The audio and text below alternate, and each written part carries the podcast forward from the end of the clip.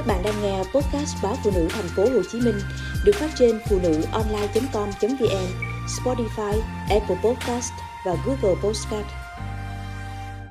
Liệu pháp tế bào gốc không phải là thuốc chữa bách bệnh. Thế giới hiện có vô số phòng khám, cơ sở y tế tuyên bố rằng với liệu pháp tế bào gốc, họ có thể chữa được bách bệnh, từ bệnh tự kỷ cho đến bại não. Trước tình trạng này, các chuyên gia đã khẳng định liệu pháp tế bào gốc vẫn đang được nghiên cứu ở giai đoạn ban đầu và không phải phương thức thần kỳ để chữa bách bệnh. Các nước có nhiều phòng khám trị liệu tế bào gốc gồm Mỹ, Mexico, Ấn Độ và Trung Quốc.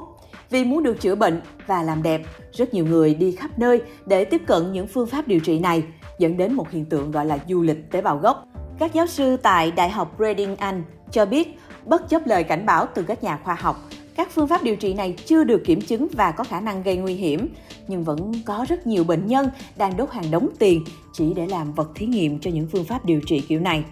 Ở Mỹ, tại một phòng khám điều trị tế bào gốc không có giấy phép ở Florida, một số bệnh nhân đã mất thị lực sau khi sử dụng liệu pháp tế bào gốc để điều trị các bệnh thoái hóa mắt. Họ đã mất gần 20.000 đô để tham gia thử nghiệm này đã có rất nhiều báo cáo nhấn mạnh những tác hại nghiêm trọng liên quan đến các phương pháp điều trị tế bào gốc chưa được chấp nhận, ví dụ như sốt, nhiễm trùng, khối u, viêm não, hình thành những cục máu đông nguy hiểm, tàn tật và thậm chí tử vong. Theo các chuyên gia, trên cơ thể con người có một số bộ phận có khả năng tự hồi phục và thay thế các tế bào bị mất hoặc bị hư hỏng. Ví dụ da có thể tự thay mới hoàn toàn sau 4 tuần, các tế bào hồng cầu phục hồi hoàn toàn sau khoảng 4 tháng. Khả năng tự phục hồi hoặc tái tạo này là chức năng chính của tế bào gốc. Tế bào gốc có tiềm năng lớn cho nghiên cứu và điều trị y tế vì chúng có thể giúp cho các mô và các cơ quan bị tổn thương có thể phục hồi. Tuy nhiên hiện vẫn còn rất sớm và chỉ có rất ít phương pháp điều trị bằng tế bào gốc cho một số bệnh đã được các cơ quan y tế phê duyệt. Các liệu pháp tế bào gốc được Cục Quản lý Thực phẩm và Dược phẩm Mỹ FDA phê duyệt, gồm những liệu pháp nhắm vào bệnh ung thư, cụ thể tục nú, thoái hóa sụn và teo cơ cột sống.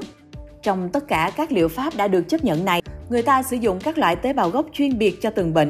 Nhìn chung, liệu pháp tế bào gốc vẫn còn ở giai đoạn sơ khai, chưa thể áp dụng rộng rãi.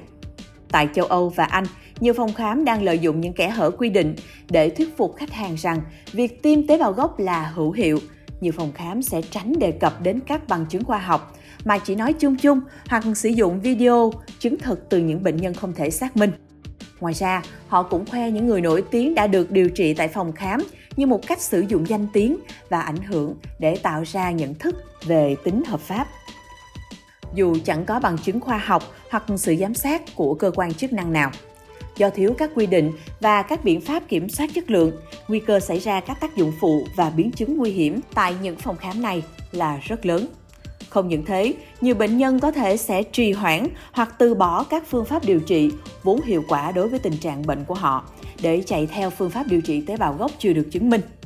Sự chậm trễ trong điều trị có thể gây ra những hậu quả nghiêm trọng, bệnh tình tiến triển xấu hơn nếu không có sự can thiệp y tế thích hợp.